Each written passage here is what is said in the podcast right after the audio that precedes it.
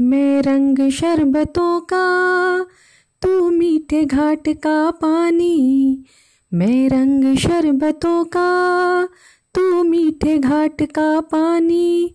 मुझे खुद में घोल दे तो मेरे यार बात बन जानी। रंग शरबतों का, तू मीठे घाट का पानी। मैं ज्योत्सना आप सभी का इस छोटे से गीत के साथ गुड़िया घर में स्वागत करती हूँ। पहले दिन की शुरुआत मीठे के साथ। यही तो परंपरा है हमारे देश की कि कुछ भी शुभ काम करना हो तो उसे मीठा खा के और खिला के करते हैं। तो आइए देखते हैं आज गुड़िया घर से किस व्यंजन की खुशबू आ रही है। तो आज यहाँ बन रहा है मीठा मीठा शाही टोस्ट। तो जानते हैं थोड़ा सा शाही टोस्ट के बारे में? शाही टोस्ट उत्तर भारत में अक्सर बनाया जाता है। इसे कई तरीके से बनाते हैं। अलग अलग इसकी विधियाँ हैं। पर मैं आज आपके लिए मुलायम मुलायम वाले शाही टोस्ट की विधि लेके आई हूँ, जिसे बच्चे, बूढ़े सभी पसंद करते हैं। तो सबसे पहले जानते हैं शाही टोस्ट बनाने के लिए कौन कौन सी सामग्री चाहिए। तो इसके लिए चाहिए हमें चाशनी ब्रेड तेल या घी, सूखे मेवे, खोया या मिल्क मेड दूध और पिसी हुई हरी इलायची। तो सबसे पहले चाशनी बनाने की जो विधि है, उसमें बड़े से किसी पतीले या बर्तन में आप दो कप चीनी और एक कप पानी को उबाल लीजिए और उसे तब तक उबालना है जब तक कि एक तार की चाशनी ना बन जाए। चाशनी हमारी तैयार है।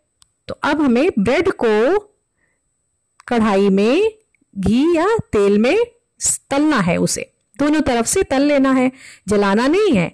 उतना रखना है कि भूरा भूरा सा थोड़ा सा रहे वो। और अगर तला हुआ नहीं चाहिए, बहुत से लोग हैं जो तला हुआ नहीं पसंद करते हैं तो उसे तवे पर दोनों तरफ़ से अच्छे से सेक लें।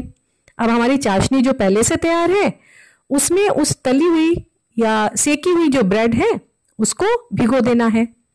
अब उसमें आप देखिए छः सात पीस, कितने पीस आप ब्रेड डालना चाहते हैं, वो आपकी अपनी ख्वाहिश है।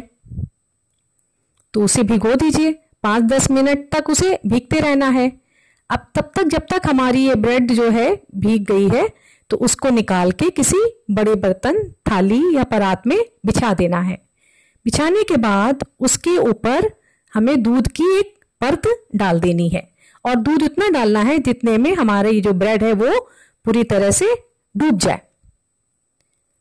अब इसको हमें छोड़ देना है दो घंटे, तीन घंटे के लिए।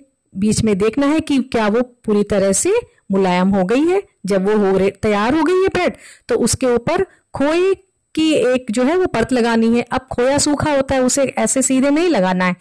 उस खोए में हमें थोड़ा सा दूध मिलाना है और चीनी मिलानी है। उसका एक पेस्ट सा तैयार कर लेना है, फिर उसकी परत लगा देनी है। और अगर खोया नहीं है तो उसकी बजाय मिल्कमेड का भी प्रयोग किया जा सकता है।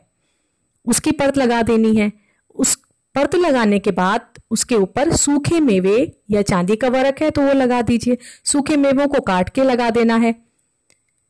और उस पे साथ में जो पिसी हुई हरी इलायची है, वो भी डाल देना है। लीजिए। अब हमारे जो शाही टोस्ट है, वो तैयार हो गया। इसमें तीन परतें हमारी हो गई। सबसे पहली परत ब्रेड की, उसके ऊपर खोया या मिल्क मेड की और उसके ऊपर जो सूखे मेवे की। तो जी लीजिए जी, आपके लिए तैयार है शाही टोस्ट। ज़रूर बताइएगा, खाइएगा, बताइएगा। आपकी अपनी पसंद, नापसंद, ज़रूर बताइएगा। तो चलिए विदा लेती हूँ। फिर मिलूँगी आपसे। किसी नए व्यंजन के साथ जुड़े रहिएगा गुड़िया घर से। तब तक के लिए नमस्कार।